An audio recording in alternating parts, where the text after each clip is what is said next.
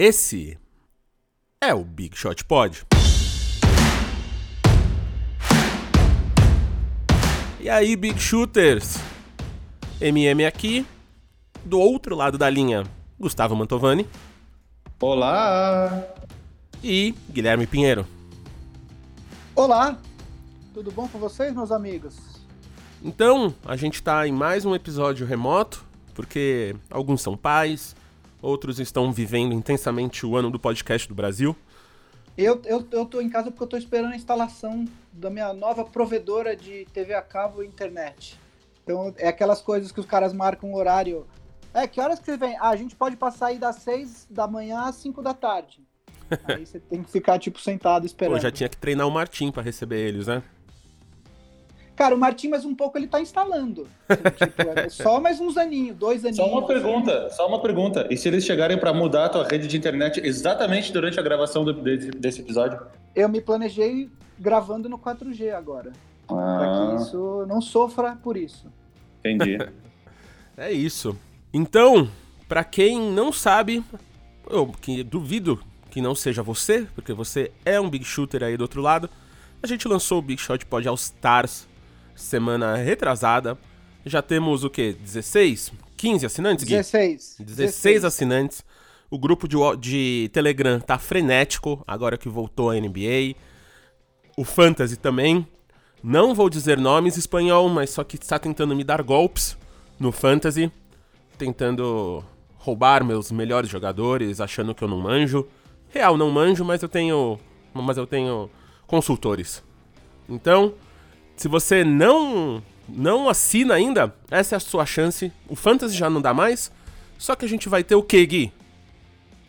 A gente vai ter lives, a gente vai ter. É... A gente vai. Cara, sabe o que eu tava pensando? Tem umas outras, li... outras ligas mais pra frente, no playoff, aquelas ligas de suicide, os playoffs. A gente vai fazer várias coisas dessas, porque é legal, assim, a gente tá tendo uma interação bacana com quem já assinou. Além das lives, mais para frente, a gente vai. Uh, a ideia é que a gente comece a produzir é, conteúdos extras, séries é, extras de podcast. Para isso, a gente precisa, obviamente, do crescimento do programa de, de assinantes, né? Mas a gente tem os, os planos são ambiciosos, assim, a gente tem muitas ideias legais para o futuro. Os nossos planos são ambiciosos, mas o plano de assinatura não é, porque é só 15 reais. Aí é um plano único. Então ajuda nós. Essa grana já tá indo pro Guido, nosso editor. Guido, então ó, você também agradece aí o Big Shot Pod All Stars, porque é por causa de vocês que o, que o Guido tá conseguindo comprar uma cervejinha aí no fim de semana e a gente tá conseguindo fazer outros podcasts. Já fazendo um jabazinho aqui, estamos fazendo podcasts para HBO. Se você tá assistindo o Watchmen, todo domingo depois do episódio no ar, já ouve a gente lá. Eu e o Alexandre Maron apresentando. Tem coisa nova vindo aí semana que vem. Estamos fazendo podcast para 99 Táxi. Se você é motorista de aplicativo e gosta de NBA, ouve lá um papo de motora que o Gui produz, o Maron dirige. Então, muita coisa boa aí. E o Vavo tem o seu canal Boom Chacalaca, também agora com a volta do, da NBA, muitas coisas acontecendo ali. Então estamos já num império é, multimediático, eu diria, né? Então aqui vamos já para os destaques iniciais. E eu esqueci de falar, mas vocês já sabem, arroba BigShotPod em qualquer rede social. Segue a gente lá, faz pergunta. Mas se você assinar o Big Shot, Big Shot Pod All Stars, você fala com a gente direto no Telegram. Meninos, quem quer começar aí com destaques iniciais? Pode ir. Eu começo. O Vavo, o Vavo vai começar na pauta principal, então eu começo com os meus destaques iniciais. O meu destaque inicial, na verdade, é um destaque é, negativo, negativo porque o time está jogando muito mal, apesar de ter vencido ontem, é o nosso glorioso Golden State Warriors, é, ou ex-glorioso, talvez, né? Porque a gente uh, se acostumou nos últimos cinco anos a ver o Warriors passando o carro em todo mundo, sem dó, né? E uh, tudo bem, venceu o primeiro jogo ontem contra o Pelicans, mas o fato é que esse começo de, de, de temporada do Warriors tem deixado bastante, bastante gente assustada com a queda de rendimento do time, né? O time. Não, não queda de rendimento, na verdade, houve uma mudança muito grande no elenco. O elenco claramente piorou. É, como a gente disse uh, na semana passada, quando a gente falou dos candidatos aos playoffs, a gente ainda colocou o Warriors por respeito ao Draymond Green e ao, e ao Steph Curry, mas o fato é que do time do ano passado, além do Kevin Durant e do Clay Thompson, que também está machucado, uh, saíram Igodala, Sean Livingston, DeMarcus Cousins, quer dizer, só aí você já está falando de três jogadores que já foram All-Star, né? Então, é, o time perdeu muito só que ninguém esperava que fosse o começo fosse ser tão ruim quanto, quanto foi, né? O time tá estreando, tá, tá jogando com Glenn Robinson III, é, o pivô Kevin Looney se machucou, agora eu não tô lembrado quem foi que jogou, mas o fato é que foi meio assustador ver o que aconteceu com o Warriors nas duas primeiras partidas. Uh, o na primeira partida, o Warriors perdeu na, na abertura oficial do Chase Center para o Los Angeles Clippers por 141 a 122, 19 pontos de diferença. Na segunda partida, perdeu por 120, 120 a 92, 28 pontos, mas na verdade, durante o jogo, a diferença chegou a ser de, de 40 pontos. Quer dizer, tava, eu lembro de ter visto perto do intervalo, estava 70 a 37, e a diferença chegou a ser mais ainda do que isso. É, é realmente bastante assustador é, o começo do Warriors. É, eu acho que acendeu o farol uh, em São Francisco. Uh, contra o, Thunder, o time começou com Marquis Chris, Glenn Robinson III, de, de, titulares, quer dizer, são dois jogadores que eu não acredito que tenham condições de oferecer mais que alguns poucos minutos aí para um time bom. Uh, o, o, banco, os principais nomes, entre aspas, você tem Omar Spellman, Eric Pascal, quer dizer, tá bem complicado para o Warriors, realmente falta, falta muita coisa nessa rotação. Kevin Looney também já se machucou, então também não está jogando, é, não foi nada sério, deve voltar logo, mas eu acho que vai ser uma temporada bastante complicada. É, obviamente que a gente não pode duvidar do, do do potencial do Steph Curry, do Draymond Green, do próprio Steve Kerr, que é um dos melhores técnicos da liga, mas realmente foi, foi um pouco assustador esse começo do Warriors. É, e o, o Curry que não calibrou a mão ainda, né? Tava vendo aqui 8 de 30 para 3 pontos, 26,7%. Uh, e realmente assusta. O elenco tá com uma, uma profundidade muito ruim. Tem que, por exemplo, tu falou desse Eric Pascal, que é rookie, 25 minutos para o jogo. Uh, Jordan Poole, 24. Omar Spellman, 18. Damian Lee, 16. Isso é uma quantidade de minutos muito alta para jogadores que, numa situação normal dentro dos Warriors, estariam jogando 6, 7, 8 minutos no máximo. Isso mostra claramente a falta de jogadores. Lógico que tem, tem o, o Colin Stein machucado, Kevin Looney machucado, Clay Thompson, obviamente, e o Alec Burks também, que que está machucado, que veio para essa temporada. Uh, realmente nesses primeiros jogos aí, porque o banco está muito curto, o Warriors está sofrendo, mas enfim, eu não vi, não vi o jogo ontem, mas venceram o Pelicans, que também está desfalcado do, do, do Zion Williamson, mas que teve a estreia do Jackson Hayes, né, do pivô. Até foi bem no jogo, fez acho que quase 20 pontos. Enfim, e o banco, eu o não banco, acho, eu não, diga. O, o, banco tá curto e não vai melhorar tão cedo. Quer dizer, o Clay Thompson não volta e você tem, por enquanto, só tem o Kevon Looney para voltar. Então, assim, é isso aí o que tem. Não tem muito mais que isso. Então, se, o, o, acho que o Warriors depende desse.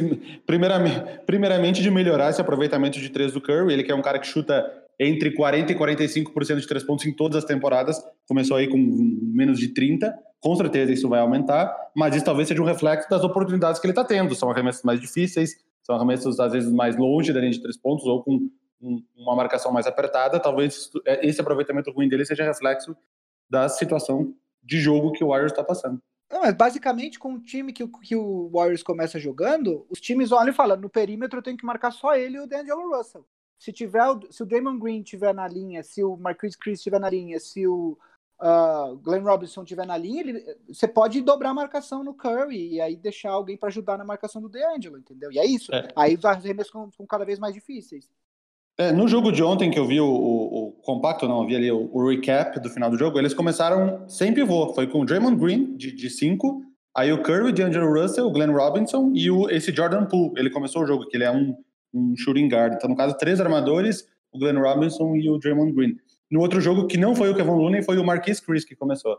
Que, inclusive, eles, eles dispensaram o Alfonso McKinney para abrir espaço no, no, no, no roster para o Marquis Chris, o que, para quem viu o Marquis, Marquis Chris jogar mais do que três vezes, que é o meu caso, porque ele foi do Rockets ano passado, não sei se foi uma boa jogada para eles. E, e, e, mostra o tamanho do desespero do Warriors. Exatamente. E você, Vavo, destaque? Ó, meu destaque, meu destaque é aquele destaque que vai, como eu já falei disso na semana passada, o meu destaque eu vou, eu vou atualizar o meu destaque e é um, é um meio que expulsa fãs, assim, a galera meio que vai fugir do podcast ou avançar. Eu queria atualizar como está o World Series de Beisebol, o esporte preferido de Guilherme Pinheiro. Ah, você tá de sacanagem. Tô falando sério. Você tá de sacanagem, Tô brother. falando sério. O cara vem aqui, é um tapa na cara, vem aqui falar de beisebol, brother. É que ele só tá fazendo isso que a gente não tá junto, né? Se a gente estivesse na mesma sala, ia rolar violência. Ó, não, é só porque tá, tá muito emocionante, porque uh, a, a, não, as não finais do existe, beisebol... não existe beisebol emocionante. Eu vou te interromper no teu, no teu destaque, hein? Ó, as a World Series ela é no formato 2-3-2, né? Joga duas em casa, três fora e duas em casa. O, Rio, o Houston Astros tem as duas primeiras e as duas últimas. Perdeu as duas primeiras em casa. Aí rolou tipo, putz, ferrou, né, meu? Agora os tem três jogos em Washington, tá perfeito pro Nationals fechar. O que, que aconteceu? O Houston foi lá e venceu as três fora. Então agora o Astros está 3 a 2 e hoje, terça-feira à noite, de volta a Houston, eles podem ser campeões, bicampeões da, da Major League Baseball, ganharam há dois anos atrás. E se não ganharem, ainda tem o jogo 7 na quarta-feira. Se vocês, eh, como o jogo é na terça-noite o podcast é publicado na quarta, talvez eles já sejam campeões ou talvez já tenha decidido o jogo 7. Mas enfim. Só queria atualizar aí pra, pra, pra- para o prazer de Guilherme Pinheiro a situação da Major League Baseball. Um dos grandes motivos porque eu ainda não assisti nenhum jogo completo da NBA nessa temporada. Porque a, a, a- World Series começou no dia que começou a NBA, que foi terça-feira passada. E só vai acabar, então, no, no pior dos casos, na quarta-feira. E eu não assisti nenhum jogo completo. Para ser sincero, o único jogo da NBA que eu assisti ao vivo foi o último quarto de Rockets e Thunder ontem. Mas acabando a World Series, eu, eu, eu volto à minha programação normal. E assim a gente vai. Eu acho, Pra- que, eu acho que ficou ótimo esse silêncio depois do Vava, porque assim, é pra mostrar o quanto a gente se importa com isso, entendeu? Então, assim, assim, pra expulsar os fãs de uma vez, vou dizer que teve um carinho da torcida ali no meio do no meio do quinto jogo, né? Que foi muito incrível. Parabéns aí, torcida americana. As marés estão virando. Parabéns Ao aí, presidente, Argentina. tá falando? ao, presi ao, ao grande presidente americano. Foi, foi deveras interessante ver aquilo ali. Lembrando que o jogo, os, os jogos 3 a 5 foram em Washington, que é onde fica a Casa Branca. Isso facilitou a ida do, do, do presidente ao jogo, onde ele não foi bem recebido pela torcida. Cara, é, amor é amor, né? Quem, tipo, o cara tava ali. Foi, é, foi bonito de ver. Então vamos aqui pra pauta. Começar o programa, a pauta principal, que é. Meninos, a primeira impressão é a que fica? O que, que vocês acham? Sim ou não? Em uma palavra. Eu Talvez. acho que. É, talvez é uma boa definição. Então, ó. A gente Nem vai falar das primeiras impressões de vocês sobre a temporada. Começou faz o quê? Uma semana. Então tá, tá fresquinho. Tá ali. Sete dias. Tempo que o Homem-Deus fez a Terra. Então eu quero, quero saber de vocês três coisas que chamaram a atenção até agora, hein? Então vamos ser rapidinho. Gente vai ter aqui então ali seis assuntos para vocês falarem. Vocês podem fazer intercalados. E aí, rapidinho, vamos lá. É, Vavo, começa aí. Eu começo. Bom, ah, no último programa, a gente fez as nossas previsões para os prêmios individuais da NBA. E no prêmio de Most Improved Player, né, que é o jogador que mais evoluiu ao final da temporada, eu palpitei o Malcolm Brogdon, agora no Indiana Pacers. Malcolm Brog- Brogdon, que era do Milwaukee Bucks na temporada passada. Eles tinham que renovar com muitos jogadores, não, não, não coube todo mundo no, no, no- no- teto salarial. Ele acabou indo num- numa troca, enfim, pro pro Indiana Pacers. Ele foi meu palpite para o jogador que mais evoluiu. Então eu vim aqui para mostrar esses primeiros jogos de Malcolm Brogdon e dizer que eu estava no, estou no caminho certo, estava no caminho certo quando dei esse palpite. Ah, eu, eu falei o quê? O que eu falei? Eu falei que ele ia botar a bola embaixo do braço e resolver, primeiro porque o papel dele ia ser maior do que ele teve em, em Milwaukee, pelos jogadores que estão cercando ele, e ainda mais nesse início de temporada sem o Victor Oladipo, que está machucado. Olha o time do Indiana que está jogando. Malcolm Brogdon, Edmond Summer, de shooting guard, no lugar do Jeremy Lamb, que machucou, que já está no lugar do Oladipo, o TJ Warren, o Domantas Sabonis e o Miles Turner. Eh, as médias do, do Malcolm Brogdon. Na temporada passada, pelo Bucks, 15.6 pontos, 3.2 assistências. Isso passou para 22.3 pontos e 10.7 assistências. Malcolm Brogdon está liderando a NBA em assistências para o jogo nesses primeiros três jogos que ele jogou. Uh, e ele tá chutando bem. Lembra que na temporada passada ele conseguiu um 50, 40, 90, né? 50 de field goal, 40 de 3 pontos e 90 de lances livres. Esse ano, ele, por enquanto, ele tá 46, 44, 94. Então ele estaria quase lá ali, só um pouquinho abaixo nos field goals. O lado contra disso é que o Indiana perdeu os três jogos e tá lá embaixo da tabela do lado leste. Mas eu, eu, eu tô aqui para falar que a minha previsão do Malcolm Brogdon para Most Improved Player está se confirmando. E esse é um dos prêmios mais difíceis de acertar.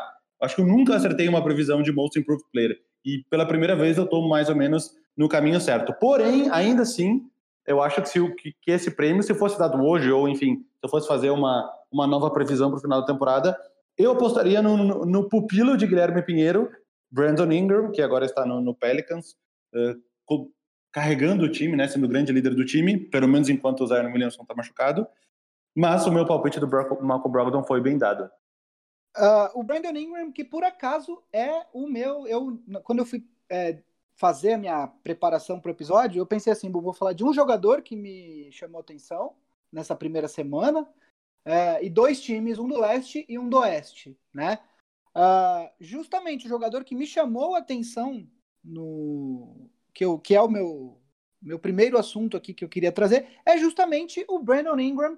Brandon Ingram, que foi um dos jogadores do draft de 2016 que não recebeu a extensão do time do, do, do Pelicans, né? É, mas que está aproveitando muito a oportunidade de jogar sem o Zion, porque obviamente que o Zion, com o Zion no time, o foco seria total no Zion, né? Uh, com a lesão do Zion, uh, o Brandon Ingram realmente assumiu o protagonismo do time. Ele tá com uma. Ele teve médias nos, nos quatro primeiros jogos de 27,3 pontos, 9,5 rebotes e 4,8 é, é, assistências. Ele que sempre no Lakers, nos três primeiros anos da carreira, ele dava flashes de que poderia atingir esse nível, mas ele acabava não chegando perto disso. É, parece que agora ele realmente está dando esse salto e isso vai ser muito benéfico, porque a próxima classe de free agents de 2020, como todos sabem, vai ser uma classe muito fraca e as chances, se ele mantiver esse nível de atuação, a chance dele receber uma oferta máxima de algum time é muito grande. E aí o Pelicans vai ficar com aquela dúvida de uh, uh, cobrir essa oferta ou não, de, de, equiparar, né? Porque o time ele tem o direito de equiparar a oferta que o time tem, é, sabendo que dos próximos além do, do contrato do Drew Holiday, você tem Lonzo é, é, que também é, pode receber a extensão na próxima temporada e daqui a alguns anos você vai ter que pagar uh, Zion Williamson, todos esses rookies que eles trouxeram nessa temporada. Uh, o Brandon Ingram, eu acho, eu sempre gostei muito dele, realmente faltava essa sequência de jogos, são só quatro jogos, mas ele realmente parece muito mais forte fisicamente, aceitando mais o contato, é, melhorou muito os arremessos, uh, a porcentagem dos arremessos de três pontos uh, dele até agora. Ele está chutando 50% nessa temporada, a média dele é de 34% na carreira. Então tem tudo para realmente ser a, a, temporada que o Brandon Ingram se consolida. Uh, fazendo apenas... Chutando com volume, né? Acho que vale a pena citar isso. Exato, exato. 14 de 28, não é um de 2, 50%, é 14 de 28 em quatro jogos. Sete chutes por jogo, 3,5 acertados fazendo apenas um adendo aí a algo que o Valve colocou, a previsão dele de Most Improved Player foi boa, mas a minha também foi. Eu votei em Shai Gildius Alexander e ele está com médias de 24 pontos uh, por partida até agora, 5,5 rebotes e uh, acho que duas ou três assistências.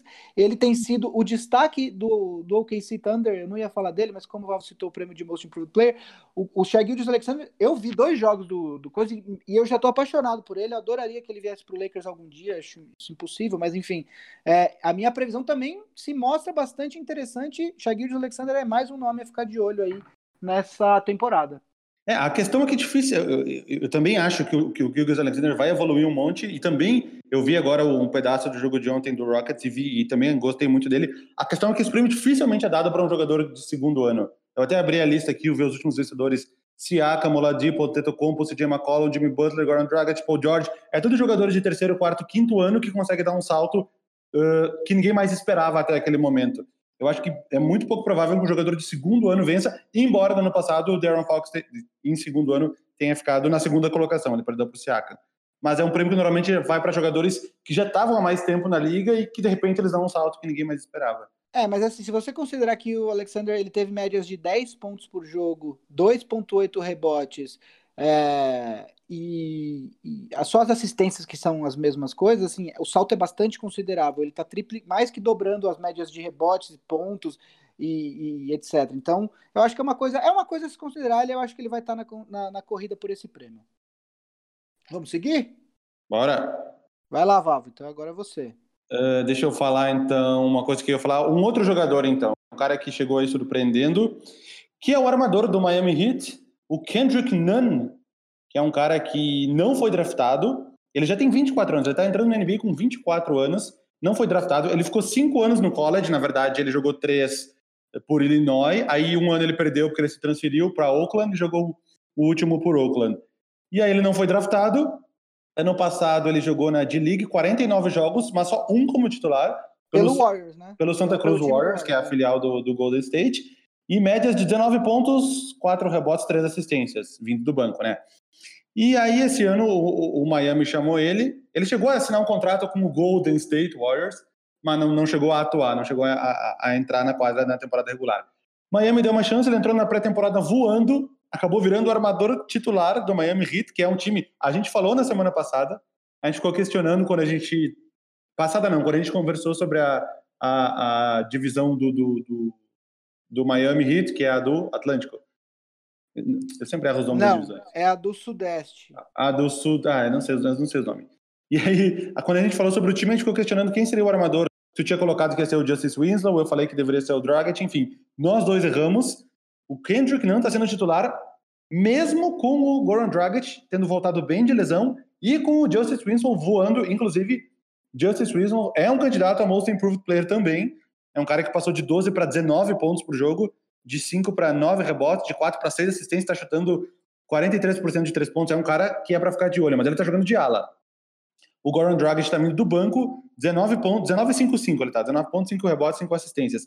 Mesmo com o Isnow e o Dragic jogando muito, foi o Kendrick Nunn que nesses primeiros jogos se consolidou como armador titular, 22 pontos para o jogo e o mais legal, ele está chutando um 50, 40, 90. Não é aquele 22 pontos de eficiência ruim que o cara arremessa muito por jogo. Ele tá arremessando muito e tá acertando muito. Não, mas tá. na verdade, quem tem trazido a bola da, da, quadra é o Justice Winslow, viu? Eu, tenho, eu, vi, eu vi um jogo do Heat, o Winslow ele vem trazendo a bola, e aí o, o Tyler Hero vem jogando mais de small forward, pelo menos na, na transição pro ataque. O, o Justice, inclusive, ele tem bastante assistências, o, o Winslow. Ele tem, ele tem jogado alguns, uma quantidade considerável de minutos armando o jogo mesmo. Sim, ó, enfim, ó, informação atualizada do Gui. Eu só vejo highlights e o Gui vê os jogos. Conforme eu falei, eu não assisti nenhum jogo ainda, mas eu fui muito pelo que eu li e pelo que eu assisti nos highlights. Mas então é isso. De qualquer forma, ele garantiu uma vaga no time titular. E, e eu achei, e, e, são muitos canhotos, né? Que é eu, eu acho uma coisa muito legal, são, são todos canhotos. São poucos canhotos na NBA, proporcionalmente ao número de canhotos na vida real, mas eu acho muito legal ter essa variação de jogadores canhotos. Enfim, Kendrick Nunn, se a NBA acabasse hoje, seria o Rookie of the Year. Concorda? Pode ser. É um dos candidatos. É que o Jamorant também tá jogando muito. A gente vai falar dos rookies mais pra frente. O, o Nan, inclusive, Vava, ele, porque ele tá jogando porque o Jimmy Butler não tá jogando. Né? Ele, tá, ele tá jogando na posição, em tese ele entrou como shooting guard ali. É, no lugar do Jimmy Butler, mas é, é, o tipo de, é o tipo de rookie que, que é o tipo de achado que, é, que, o, que, o, que o Pat Riley faz, né? Ele é muito bom de achar esses jogadores uh, que ninguém o Hassan Whiteside é um, um, exemplo claro disso, um, cara que tinha rodado na D-League aí até é, ter uma explosão. Hoje em dia, obviamente, que ele não é um jogador muito bem visto, mas é mais um tipo, é um, um achado do, do, do, do Pat Riley. É, eu vou, a gente parece que a gente combinou, mas a gente não combinou. E o Valo falou do Kendrick, não. O Miami Heat é o meu time do leste, que é o destaque que eu gostaria de fazer, que é, uma, é um time que me chamou muita atenção. É, foi um time que, apesar de ter perdido a primeira partida para o Minnesota, Uh, ele ganhou do, do, Milwaukee Bucks numa partida bastante emocionante.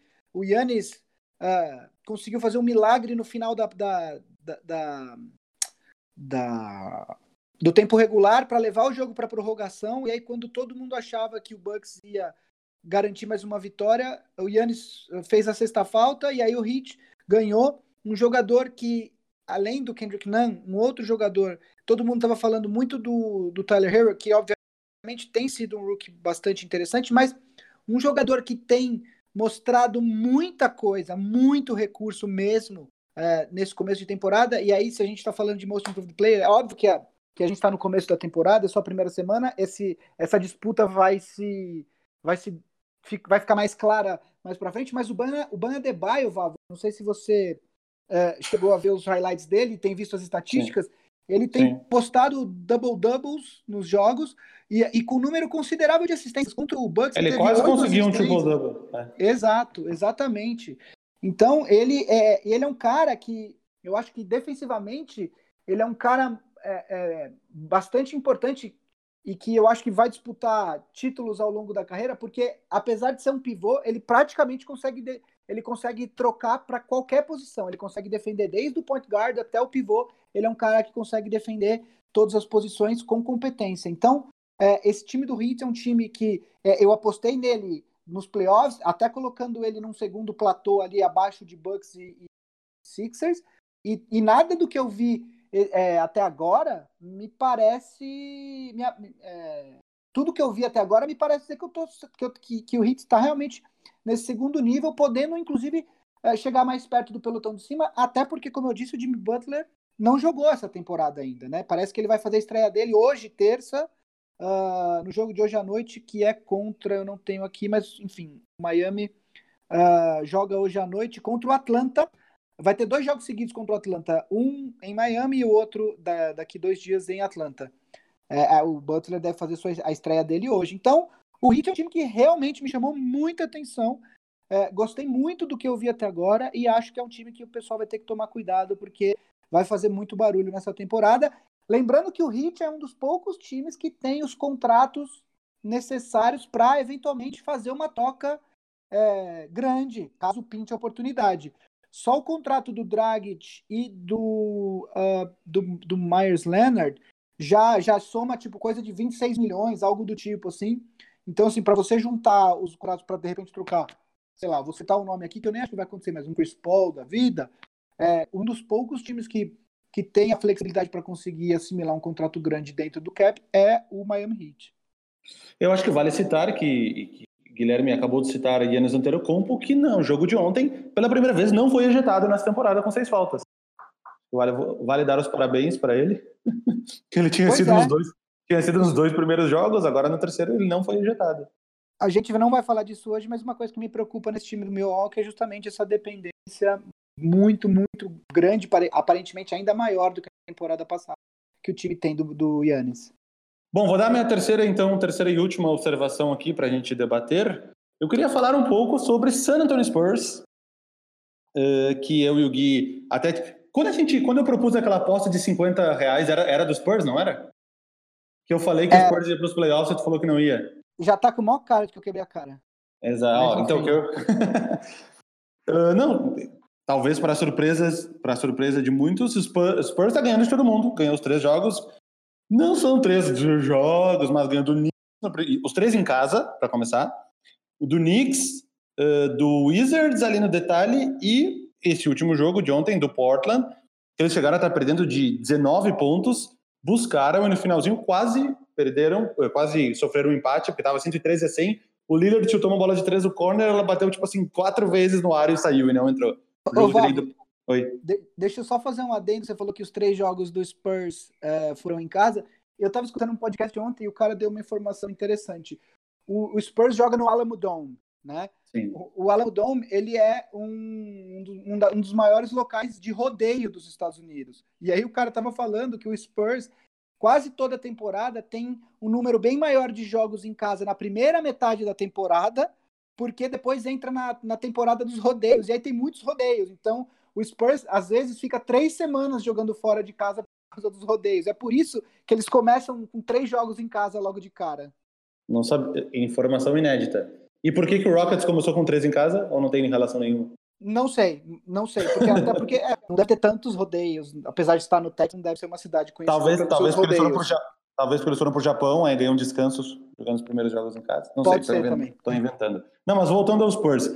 A gente discutiu o time titular, lembra? A gente, não, vai ser o DeJounte Murray com o Derek White, com o Bryn Forbes, não, com o Perry Mills, com... O time titular a gente não acertou. Quem começou os jogos até agora foi o DeJounte Murray com o Bryn Forbes, DeMar DeRozan, Trey Lyons, que a gente não, não ninguém palpitou, e o Lamarcus Aldridge de pivô. E a pontuação está bem distribuída, ó, 22 para o DeRozan, 21 para o Lamarcus Aldridge, 17 para o Brim Forbes, 15 para o DeJounte Murray e 13 para o Derek White, vindo do banco de reservas. É o Greg Popovich, né? Tá, tá, tá, tá garantindo os playoffs mais uma vez. Vou cobrar meus 50 reais do Gui no final da temporada. Que eu não apostei. Já, eu não apostei. não, eu falei que a gente teve uma aposta para o Marcel, que a gente É. primeiro precisa pagar a aposta para o Marcel e depois a gente faz outra aposta. Enfim, San Antonio Spurs bem encaminhado para os playoffs, acredito, embora vitórias apertadas de, de um modo geral. Eu continuo cravando, apostando meu braço que eles vão para os playoffs nessa temporada. É, é, é, nesse momento a minha previsão parece fazer muito sentido, mas falando em playoffs, um outro time que, que eu estava em dúvida entre dois times aqui, tá? É, eu tinha separado dois. É, eu vou fazer uma menção honrosa ao Phoenix Suns, que teve um começo de temporada bastante interessante, dando uma surra no Kings, impondo a primeira derrota ah, para o Clippers. Mas o meu. O time que me chamou a atenção nesse início de, de temporada no Oeste, é, eu já fiz um time do Leste, fazer um do Oeste, é o Minnesota Timberwolves, que ah, começou, abriu a temporada vencendo os três primeiros jogos, vencendo o Miami, como eu disse na minha intervenção anterior, e, ah, e vencendo o Hornets em- fora de casa e o Brooklyn Nets de Kyrie Irving, também numa partida bastante eh, disputada, eh, com vitória na prorrogação por um ponto do, do Minnesota. O, o, o, o Timberwolves que conta com um começo absolutamente avassalador do Carl Anthony Towns. Ele ah, aparentemente ele deu aquele aquela coisa que a gente sempre fala, o famoso salto, né? Ele começou a temporada com média Mas é basquete, né? Ele tem que saltar sempre, né? tem isso, é uma boa, é uma boa, um bom adendo isso, um bom comentário. Mas ele Obrigado. começou é, fazendo 36 pontos ah, contra o Brooklyn, fazendo 37 pontos contra o Charlotte, e aí uma noite mais tranquila contra o Miami, fazendo 11 pontos, só que ele tá chutando ah, 51% da linha de três pontos, e de novo, é o que o Vavo falou, ele tá com média de 9 7 arremessos de três por partida. E ele chutou 63% contra o Brooklyn, 57% contra o Charlotte. É, ele lidera as estatísticas do Timberwolves, ele lidera em pontos, rebotes, roubos de bola e tocos. Ele só não lidera em assistências por uma. O Shabazz Napier tem seis assistências por jogo e o Carl Anthony Towns ah, tem cinco. É absolutamente o melhor jogador da liga nessa primeira semana. Acho que não tem é quase indiscutível assim o que ele fez essa semana é, números absurdos e principalmente se a gente levar em consideração que ele é um pivô pivô mesmo e chutar 51% ah, da linha dos três é algo é, absurdo. Se ele mantiver isso na, na temporada regular vai ficar muito difícil para os marcadores do, do, do, do Anthony Towns.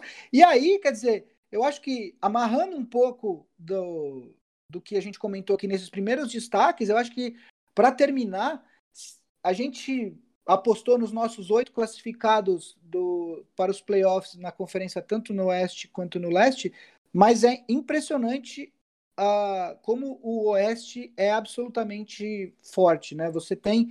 eh, o Minnesota começou com esse. Começou muito bem com esse início avassalador do, do Towns. O Dallas Mavericks, o Doncic, aparentemente também é um cara que talvez a gente discuta o nome dele no prêmio de MVP. Começou muito bem, o Porzingis voltou aparentemente bem. O Suns começou bem. Uh, o Portland, que é um time que a gente apostava, deu uma patinadinha nesse começo. O Thunder, apesar de estar com uma vitória e três derrotas, me pareceu bem melhor. E o Pelicans, quer dizer que todo mundo falava que era um Dark Horse para entrar nos playoffs, você vê a diferença dos, de ter ou não o Zion. O, o, o, o, Ingram deu esse salto que a gente falou, o Lonzo tá jogando muito bem. Uh, os rookies do, do, do, Pelicans são rookies que podem contribuir, mas o time perdeu as quatro primeiras partidas. E o Kings, quer dizer, que era um time que muita gente esperava é, que desse esse passinho para frente, aparentemente voltou a ser o Kings. É, é, e acho, inclusive, uma, uma coisa que eu estava conversando essa semana, eu acho que, inclusive, a chapa do Walton pode esquentar muito antes do que a gente imaginava. Só para a gente citar a força do Oeste, como imprevisível e muito forte, né? É isso então? Temos as seis primeiras impressões. É isso, Vavo? Isso, bora. Olha só, que momento, amigos, que momento. Estamos aí. Você concorda com eles ou não? Se você concorda ou não, mande uma mensagem para nós no arroba BigShotPod, qualquer rede social. Se você tá no YouTube, comenta aí. Se você tá no Castbox, tem comentário lá também. Se você quer mandar um e-mail, é old school, manda aí, bigshotpod.ampere.audio. Se, se quiser mandar uma carta, procura Inova Bra Habitat aí no, no Google, no Google Maps, e manda uma carta para nós. Ia ser louco receber uma carta. A gente não recebeu uma carta ainda, né? Vamos Não, receber. Pode, podia mais receber um fax também. Cara, fax, mande, mande pra nós. Então, ou se não, você pode entrar no Um cartão Big postal, Pod- hein, que tal? Ô, cartão postal, tá Como aí. nós temos muitos ouvintes africanos, né? do- Cara, tem, tem um ouvinte no, De Angola. no All Stars que mora no Japão. Mora no ele Japão. assinou, ele mora no Japão. É mó engraçado. A gente tá vendo, comentando os jogos à noite, ele posta a foto do, do, do jogo que ele tá vendo e tipo, tá de dia. Então tá aí, se você quer agradar a gente, principalmente Vavo, esse fã da geografia mundial, manda aí um cartão postal pra gente. Sério, procura Inova Bra Habitat, manda aos cuidados de Big Shot Pod ou Ampere pra, pra, pra nós que vai ser legal. A gente vai gostar, a gente fala de vocês aqui, assim como falaremos do nosso assinante Luciano Espanhol. Luciano, eu tô de olho em você, você tá querendo me enganar demais, cara. Então, como a gente falou, todo episódio a gente vai trazer pelo menos uma pergunta de quem assina o BSP All Stars. Mas o Luciano deu uma coisa, uma ideia tão boa que virou aqui uma, uma pauta do programa, que é qual é o top 5 das duplas atualmente? Então a gente tá falando na era das duplas, né? Galerinha que joga junto aqui. Então é tipo o Vavo e o Gui da NBA. Então, meninos, vamos fazer aqui essa lista de das cinco melhores duplas que estão. Então a gente começa da quinta dupla para a primeira, para esse pódio onde todo mundo é vencedor, porque tá todo mundo milionário na NBA. Bora lá. Nem todo mundo, nem todo mundo. Esses rookies que estão entrando aí com os mínimos não estão milionários ainda, não. Mas enfim, ó, deixa eu começar por quê? Ah, em, vou até dizer o dia, ó, dia 16 de julho, eu, foi logo após a troca do Chris Paul pelo Russell Westbrook e vice-versa. Eu fiz um vídeo no Boom Shakalaka, inclusive o, o que estava escrito no thumbnail era a era das duplas, que nem o Marcelo acabou de falar. E aí eu selecionei as 10 melhores duplas da NBA naquele vídeo. Mas né, eh, eh, eu, fiz elas independente de o jogador estar eh, disponível ou não para jogar. Eu incluí, por exemplo, Kevin Durant e Kyrie Irving, sendo que Kevin Durant não está jogando. Eu incluí na, naquele vídeo o Stephen Curry e o Clay Thompson. Clay Thompson não está jogando. Ah, então, a minha... Kawhi Leonard e Paul George. Paul George ainda não está jogando, embora deva voltar logo mais. Então, aquela minha lista meio que não vale. Eu- eu- antes de, de, de falar o meu top 5, eu queria, eu queria perguntar isso. São duplas globais, incluindo o talento dos jogadores independente do momento, ou são duplas desse instante? E aí eu excluiria, excluiria caras como Clay Thompson e Kevin Durant, me digam. Então, eu, eu, eu até fiz uma anotação aqui. Eu não estou considerando ah, Curry e Clay Thompson, nem Kevin Durant e Kyrie Irving, porque o KD não volta essa temporada, o Clay muito possivelmente não volta essa temporada, então não estou considerando. Também não considero duplas, por exemplo, que a- às vezes o pessoal tenta dar uma forçada numa dupla onde um cara é muito bom, o outro, o outro é, é- é bom, mas eu acho que não chega a ser um Big Two, que, por exemplo, Jokic e Jamal Murray. Tem gente que considera uma dupla, eu não considero. Eu acho que o Jokic é incrível, gosto muito do Murray, mas não considero uma dupla. Então, é, a Paul George eu considero porque ele vai voltar agora em dezembro. Daqui um mês ele tá jogando. Então, eu, eu desconsiderei os que eu sei que não vão jogar essa temporada. Tá, então o critério é mais ou menos o meu, o mesmo do meu aqui. Exato. Durant e Clay Thompson não valem, mas o Paul George, embora não tenha jogado junto com o Kawhi Leonard ainda, vale. Vale, exatamente. Esse é o meu, meu critério, foi esse. Naquele vídeo, por exemplo, eu não coloquei Doncic e Porzingis. Sendo que agora vale, porque o Porzingis está jogando, mas na época que fiz o vídeo não valia. Exato. Ok. Então começa aí, eu falo a minha depois. Inclusive, a minha quinta dupla é Luka Doncic e uh, Kristaps Porzingis. Eu vou falar minha... Eu não vou citar... Eu tenho duas menções honrosas. Vou falar agora, porque se eu falar, vocês já sabem que não tá no ranking. Então, eu vou deixar para falar no final, tá? É, Luka Doncic e Kristaps Porzingis, do, do que eu vi até agora, me parece que vai ser um terror para os outros times durante muitos anos. na NBA. É, o Doncic, como eu disse, ele, ele, ele aparentemente deu um salto uh, ainda maior na, no jogo dele. Uh, acho que talvez a gente tenha que discutir uh, ele como um potencial candidato a MVP mais para frente. Estamos na primeira semana, né, tem muito chão, mas ele tem jogado como MVP, quer dizer, sendo dono do time e tal. o, o, o Porzingis, eu achei que ele fosse parecer um pouco mais enferrujado, porque afinal de contas faziam 20 meses desde o último jogo dele como uh, profissional e ele voltou muito bem, uh, tá chutando bem de três, tá fazendo mais de 26 pontos por jogo, uh, 40% de três pontos. Uh, o Don't está com quase 30 pontos por jogo. Uh, a porcentagem de três dele é um pouco mais baixa, está com 31, mas ele, além disso, ele pega 10 rebotes por jogo e 7,3 assistências, quer dizer, ele, ele tá quase com um triple-double de média, é o segundo ano do Porzingis na liga. Ele tem 20 anos de idade, vai fazer 21 só em fevereiro. Quer dizer, é, aqui eu tô, eu tô pegando essa dupla para quinto lugar, não só pela, pela, pelo que está jogando, mas também pelo potencial que eles têm no futuro. Essa é a minha quinta dupla. É, eu, eu também parti do princípio de que de duplas onde, onde eles são uma dupla. Eu, eu, eu ia colocar em quinto lugar o Yannis com o Chris Middleton, mas isso para mim isso nada mais é do que o Yannis e o segundo melhor jogador do Milwaukee. Exato, é, a mesma, o, é o mesmo. Se o Chris Middleton não jogar, vai é acabar sendo o Yannis e o. É, exatamente. Uh, então, no meu ranking aqui, o quinto lugar ficou o Damian Lillard e CJ McCollum, que é uma dupla que já está jogando há muitos anos. E, enfim, eles são realmente uma dupla. Tanto que para essa temporada o resto do time inteiro mudou do, do small forward, power forward e center. E os dois continuam sendo o grande núcleo do time. Que nem falou, Portland não começou tão bem assim mas como uma dupla, são, é, é uma dupla que Damian Lillard põe quase 30 e o CJ McCollum mais uns 20 e tantos pontos por jogo. É pelo menos 50 pontos do, do Portland em um jogo vai vir desses dois. Então, o meu quinto lugar aqui nas duplas fica para Lillard e McCollum. Essa é a minha uma das minhas menções honrosas, Lillard McCollum. Uh, não entrou no meu ranking. A minha então, quarta. De, diga. Deixa eu falar a minha quarta, porque tu já falou, a minha quarta era o Doncic com Porzingis. Ah, legal, legal. É mais fácil eu falar primeiro do que falar depois. Tá. A minha quarta dupla é. Aí eu considero uma dupla. Uh, não sei se o Vavo vai concordar comigo, mas a minha quarta dupla é Joel Embiid e Ben Simmons. É, eu acho que. É, no meu. Eu só vou fazer um parênteses. No meu vídeo que eu fiz lá em julho, eu coloquei eles como a nona melhor dupla. Justamente, talvez por talentos individuais eles ficassem à frente, mas como dupla, até porque o time tem outros jogadores tão bons, ou quase tão bons quanto eles, como o Tobias Harris e o, e o, e o Al Horford, por exemplo. Então, meio que perde o fato de ser uma dupla. Mas sim, é uma dupla muito boa. Uh, não é um Yannis e Middleton, porque o Middleton não está no nível deles, mas enfim, dá a tua explicação aí que eu te interrompi.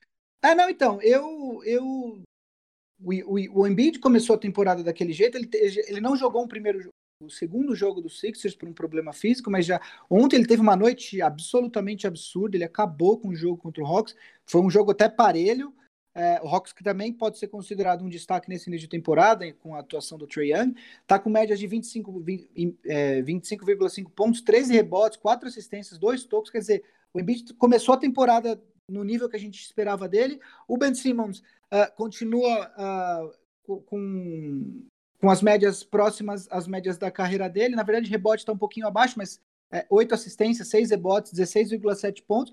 O, o, Ben Simmons, que sempre tem aquela questão, poxa, mas ele precisava chutar de 3. O Ben Simmons, o ben Simmons chutando de 3 é absolutamente marcado. Se ele começar a chutar de 3 bem, acabou.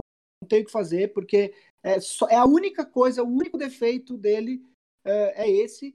Mas o jogo dele nas demais áreas é tão completo, é tão bom que mesmo não sendo uma ameaça da linha dos três, ele ainda consegue ter um impacto muito grande nas partidas. E, de novo, é uma dupla jovem. É, o Ben Simmons tem 23 anos, já completos esse ano. O Embiid tem 24, 25, se eu não me engano. 25. Uh, ah, é uma dupla que também vai ficar junta por muitos anos, os dois com extensões assinadas com os Sixers. E é a minha quarta dupla uh, da, da NBA nesse momento. Terceiro? Terceiro, você falou a quinta e a quarta, né? Sim. É, eu falo a terceira ou fala você? Eu falo. Harden e Westbrook. Estamos de acordo. Estamos de acordo, porque acho que as duas primeiras são unanimidades. Pode vir, Harden e Westbrook pode vir a ser a melhor dupla da NBA. Eu estava muito pessimista depois com o que eu vi na, na pré-temporada, onde o jogo do Rockets foi o mesmo daquele período que só tinha o Harden e todo mundo estava machucado, que era bola na mão dele e ele resolvia tudo sozinho. Porém, agora vendo já uh, temporada regular, eu vi compactos dos primeiros dois jogos. O de ontem eu acabei vendo do meio do terceiro quarto até o final já dá para ver mais indícios de, de, de, de, um time coletivo. Estão uh, criando uh, várias oportunidades estão sendo criadas. Por exemplo, o PJ Tucker, que é, que é, um cara que vira e mexe, ele acaba o jogo com zero ponto, 15 rebotes, mas é um cara que faz um trabalho muito sujo. Muitas oportunidades para ele. Ele, tá, ele, pela primeira vez na carreira, emendou três jogos seguidos com mais de 17 pontos, alguma coisa assim. Porque tá tendo muita chance para ele arremessar de três da zona morta são as infiltrações do Harden e do Westbrook, né? Agora a defesa tem que se preocupar com dois jogadores que fazem muitas infiltrações. Então está começando a, aparecer um jogo coletivo ali baseado na dupla. Eles estão começando a, a, a, a, formar uma dupla. No, no segundo jogo do Rockets, o, no último quarto, quem botou a bola embaixo do braço foi o Westbrook. Embora ele tivesse até cinco pontos ali, ele estava com cinco pontos até o finalzinho do terceiro quarto. Ele acabou com 24, se não me engano, porque ele acabou fazendo meio quase todos os pontos do time no, no, no último quarto. E pro e Rockets continua, é saudável, né? Ele continua com média de quase um triple-double. Ele tá com é, 9.7 um, assistências. É, então por uma assistência ele não tá com média de triple-double em, em, três jogos, lógico. Mas eu, eu achei que, que, eu achei que se, claro, se o jogo ficasse centralizado no Harden, as médias dele iam acabar caindo. Eu imaginava que ele ia acabar tipo com, sei lá, não sei o quê, oito uh, rebotes e sete assistências, alguma coisa assim. Mas eu fiquei até impressionado por mais que eu já tenha visto vários jogos do Westbrook, eu fiquei impressionado como ele é um cara que, que, que, que, que tem uma leitura boa para pegar rebote. Por mais que esses rebotes defensivos dele na época de OKC, um, pelo menos uns dois ou três por jogo é, eram inflados porque uh, os outros jogadores abriam para ele pegar o rebote, puxar o contra-ataque. É impressionante como ele tem a capacidade de uma leitura muito boa de se posicionar e para conseguir pegar rebote, tanto ofensivo quanto defensivo. Eu ainda, ainda ele precisa tomar decisões melhores no, no, quanto aos arremessos dele mas infiltrando e fazendo todas as outras coisas, ele é um, um ótimo jogador. É, não, então, eu, eu não tenho o que acrescentar, eu acho que é uma dupla que tá, vai, vai demorar um tempo para ela é, desenvolver o entrosamento uh, perfeito, aí vai ser, isso vai demorar cerca de 20, 25 jogos. É, a única coisa que me preocupa, Vavo, o que aconteceu com o arremesso de 3 do, do Harden, cara? Ele começou 6 para 40 nessa temporada, 15% de aproveitamento. É, no jogo, ele, ele vendo, ele a coisa boa é que ele tem recurso. No jogo de ontem, por exemplo, ele claramente vendo que o arremesso dele não está entrando, ele começou a procurar outras outras jogadas. Aí ele foi para infiltração, muita bandeja, muita falta, ele cobrou 22, 21 de 22 nos lances livres no jogo de ontem, que acabou sendo inflado porque teve o, no final do jogo o, o OKC ficou parando com falta para parar o cronômetro e ali acho que ele bateu uns 6 ou 8 lances livres. Mas de qualquer forma, seria pelo menos uns 14 lances livres ele teve que ir para infiltração e para falta porque a bola de três não está caindo a bola dele. Impressionante. Assim como o Curry, a do Curry não está tão ruim quanto a dele. Mas a dele também não está boa. A do Westbrook tá, também não está boa, mas a do Westbrook nunca foi boa. Quem está metendo bola de três é o PJ Tucker. 12 de 18 até agora, 66% de três pontos. Inclusive, teve um lance engraçado, acho que no segundo jogo do Rockets contra o Pelicans, né? Que o, o Harden vai tentar um, um, arremesso, acho que até um buzzer beater, que vai pro intervalo do jogo, e ele é, e acho que ele reclama da falta. O juiz não dá a falta, ele pega a bola e joga no chão bravo, a bola volta e bate na cara dele, daí o Hart que tava marcando ele uma... fica com uma cara tipo, meio, beleza, sabe? Tipo, ok, né? Tipo, né? Foi uma. Acho que as, ah, vamos passar aqui então. Acho que para a primeira e a segunda dupla, eu nem coloquei primeiro e segundo, eu coloquei um A e um B, tá? Porque acho que o Vavo não sei se o Vavo colocou eles em alguma ordem. Eu coloquei numa é, ordem, eu... a mesma do início da temporada, porque o status da dupla Paul George e Kawhi Leonard não mudou, porque o Paul George não jogou ainda. Eu tinha deixado eles em primeiro, continuo deixando eles em primeiro, porque eu acho que pode dar uma resposta maior que LeBron e, e Anthony Davis, como uma dupla.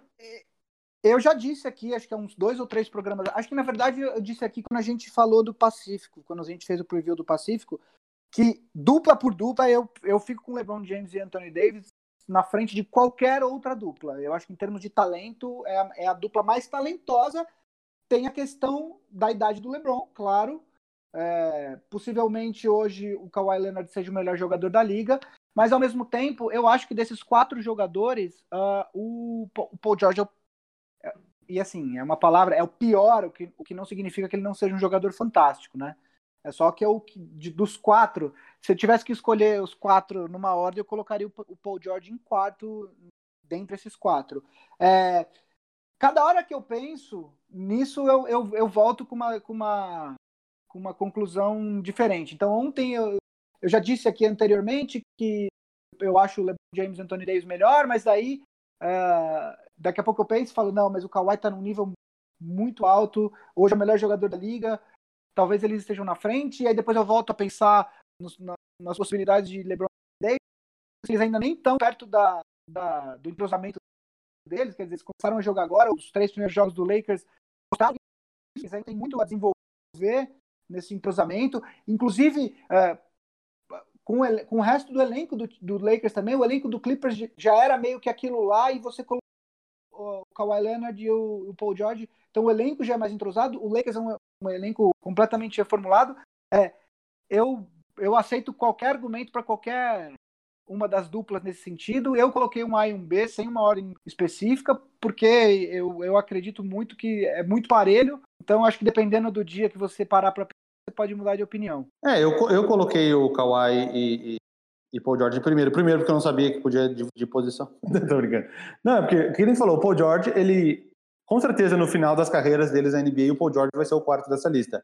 Porém, ele tá naquele pique dele de, um, de dois ou três anos, que, onde ele é um dos melhores jogadores da NBA. Ano passado, desses quatro, ele foi o único que brigou para MVP, por exemplo. Kawhi ficou muitos jogos fora, o Anthony Davis praticamente não jogou a segunda metade, e o LeBron se machucou e, e foi lá para baixo na votação. E nesse momento, não nos esqueçamos que, vindo da temporada passada, é o Paul George que é o, é o jogador com o melhor desempenho dentre os quatro. Porém, por, até o final da carreira, eu acredito que ele vai ficar em último lugar.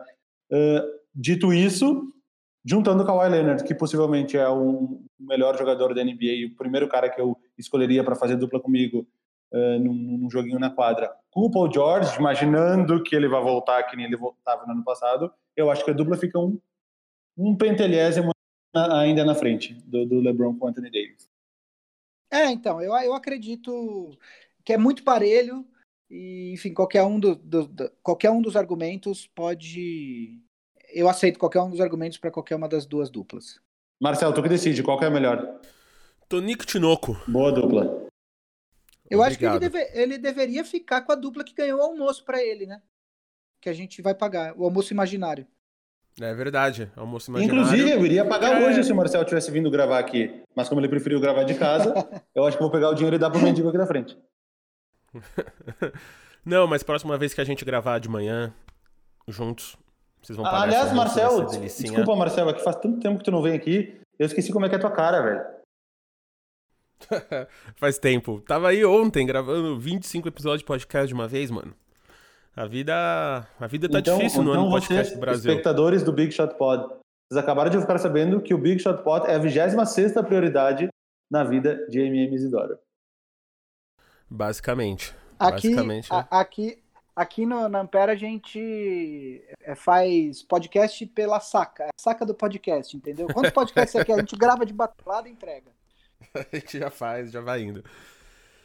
Então, ó, vamos aqui antes de acabar o programa para esse momento que tá nascendo agora. Vocês estão vendo a cabecinha, ele coroou, coroou, começou a sair do útero, que é o Big Shot Pod All Stars. A gente tá vendo ali esse nascimento do momento, que é o, o BSP All Stars Corner, o cantinho do apoiador. A gente tem que achar um nome melhor, né? Vamos, vamos pensar isso aí. Vamos colocar no grupo. O vamos fazer uma votação. Vamos, vamos fazer uma votação no grupo. Se você não apoia, você não vai estar tá podendo votar, mas se você apoia, bora lá. E a primeira pergunta, pergunta inicial desse momento, já tão querido, é do Luiz Gustavo Brito, que perguntou pra gente: Vocês acham que com os Rooks começando bem desse jeito, o Zion ainda tem chance de vencer o Roy, mesmo perdendo dois meses?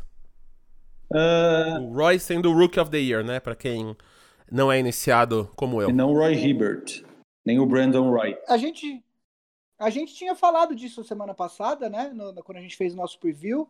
É, eu, eu continuo achando que sim, ele tem, é, dependendo da, da, obviamente, da atuação dele, mas se ele jogar o que se espera, eu continuo achando que sim, ele tem. Mas existem alguns rookies que estão uh, deixando claro que a vida dele não vai ser fácil.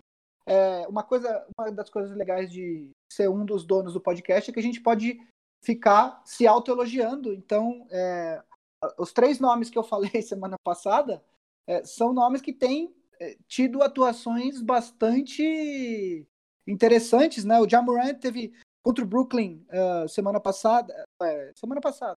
Ele fez 30 pontos, 4 rebotes e 9 assistências, fez a sexta que levou o jogo para prorrogação e, o jogo que acabou num game winner, buzzer beater do Jay Crowder, como todo mundo esperaria, claro. Ah, é, né? Isso eu tava vendo ao vivo também, ó. Falei que não vi nada ao vivo, esse eu tava vendo ao vivo.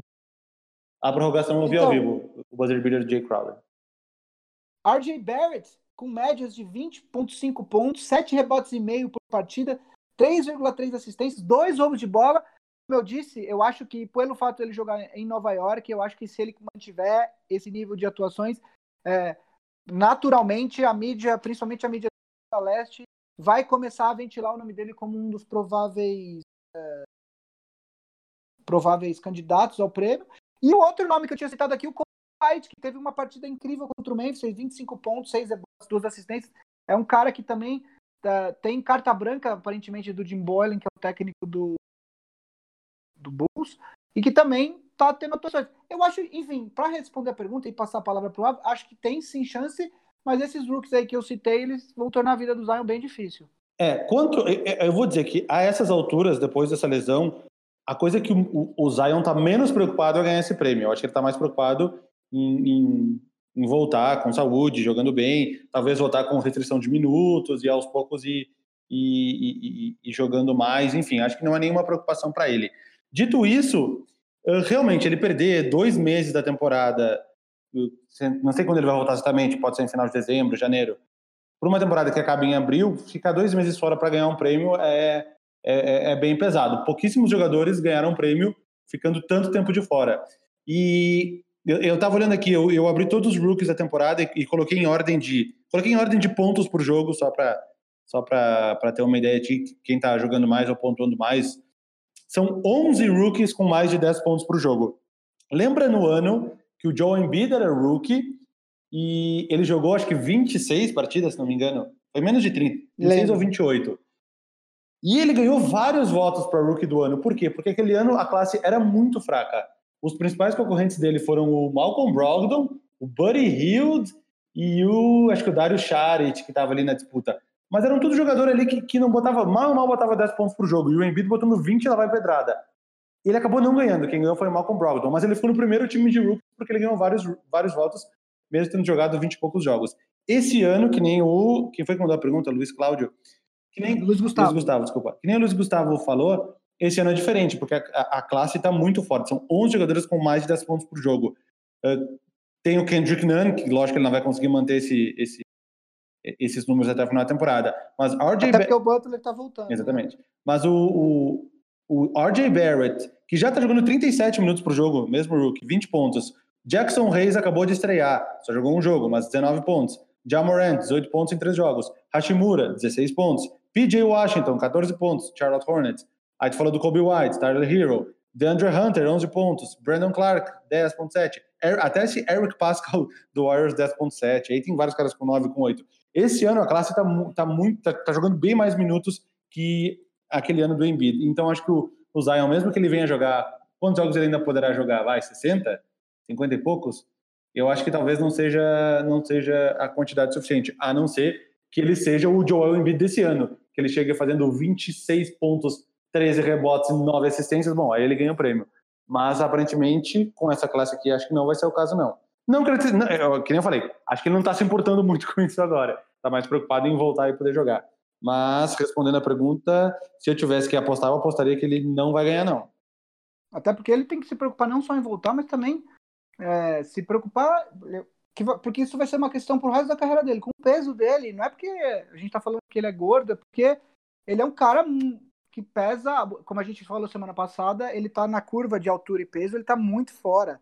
Ele é um cara, é o famoso cara de ossos largos, né? E é mesmo, não é, não é nem um eufemismo aqui, ele é um cara realmente muito denso e... Me identifico. E isso pode virar um problema para os joelhos dele. Ele já teve que fazer uma cirurgia de menisco antes de começar a carreira dele profissional. Né? E assim, vocês viram já o nascimento, batizado, crisma desse momento, que é o cantinho do apoiador, renome vindo logo. Brigadão aí, Luiz Gustavo, pelo apoio. E para você que vai ser um futuro apoiador do Big Shot Pod, Guilherme, o que que tem no Big Shot Pod All Stars, hein? Vamos lá. Temos lives mensais, temos uh, temos nosso grupo de Telegram que é sempre é muito divertido acompanhar os jogos no grupo do Telegram de verdade, assim, é, quem entrar vai curtir. É, uma outra coisa que eu estava pensando, obviamente que a gente precisa de um número maior de apoiadores, é ter uma newsletter, de repente começando com ela quinzenal, né? E aí conforme for crescendo, é, é no nosso grupo ShotPod a gente sempre manda links e, de notícias, vídeos, etc. Coisas interessantes que tem a ver com basquete. De repente a gente pode ampliar isso daí é, quando a gente tiver um pouco mais de, de, de apoiadores uh, para dividir com vocês, né? Para vocês verem as coisas que a gente está vendo e aí a gente é, comentar um pouquinho. Enfim, as ideias do as ideias do, do, do All Star são muito ambiciosas. Se você tiver alguma sugestão para a gente, fiquem à vontade de mandar para a gente por e-mail é, ou pelo grupo do Telegram, se você já for. Então, é, é isso. Estamos indo devagar e sempre, crescendo aos poucos, crescendo organicamente, é uma palavra que eu. Então é isso. Quer apoiar a gente? Quer nos ajudar a fazer um Big Shot Pod ainda melhor? Como que faz? Assim. Como é que faz? Como é que faz, Vavo? Você sabe como é que eu faz? Eu sei porque eu estou lendo no roteiro. picpay.me Olha só. .me barra Big Shot Pod. PicPay, que é o quê? O canivete suíço dos pagamentos. Se você apoiar alguma coisa, tem direito a cashback? Tem direito a cashback.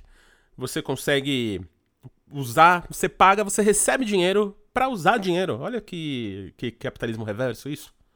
Que lindo, né? Então você usa o PicPay, coloca seu cartão de crédito, dá para usar o PicPay para fazer várias coisas. É, dá para colocar dinheiro no seu bilhete único, dá para usar as maquininhas da Cielo, pré-pagar Uber. E você ganha dinheiro de volta. Olha, e manda dinheiro pros amigos. Não sabia que tinha um anúncio pago é do PicPay no, no Big Shot Pot. Quanto que eles pagaram? Cara, eles pagaram com amor e com um serviço de assinaturas que custa apenas 15 reais pros Big Shot Pod All Stars. Olha que incrível. Olha que incrível. É que eu sou um usuário. É de graça esse aqui PicPay, porque eu sou um usuário do PicPay e já almocei de graça algumas vezes por causa do, do cashback. Eu também entendo. E... Eu, eu também faço propaganda da Major League. Esse é o silêncio aquele?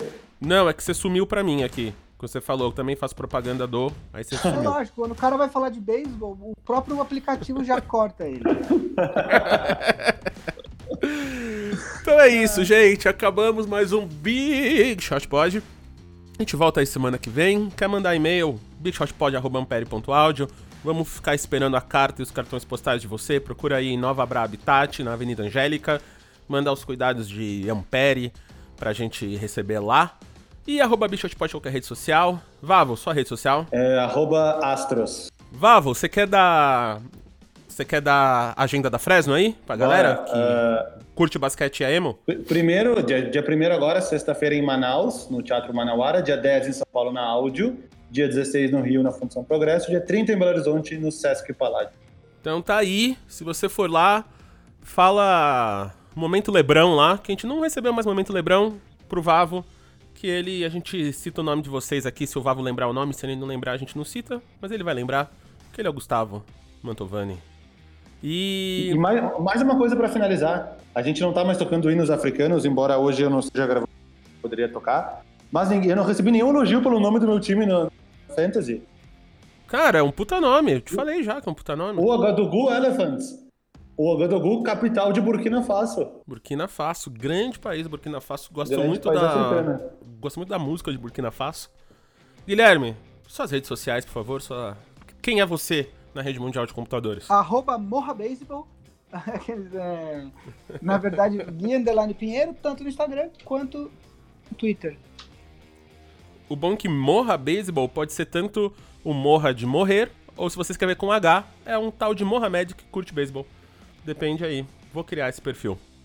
E eu sou arroba MMZidoro, segue lá. Se você tá curtindo o Watchmen na HBO, ouve o nosso outro podcast, o do Watchmen, o podcast oficial da série original da HBO. Segunda-feira tem lançamentos novos. Também tem o De Boas, nosso podcast de notícias boas da família Ampere de Podcasts, que está lá no UOL Ecoa.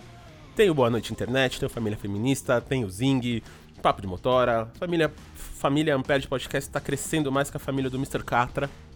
Saudades, Catra. E a gente é produzido pelo Cris Dias Alexandre Maron, editado pelo Guilherme Dornelles, e é uma produção da Ampere, gravado um terço no Nova Habitat.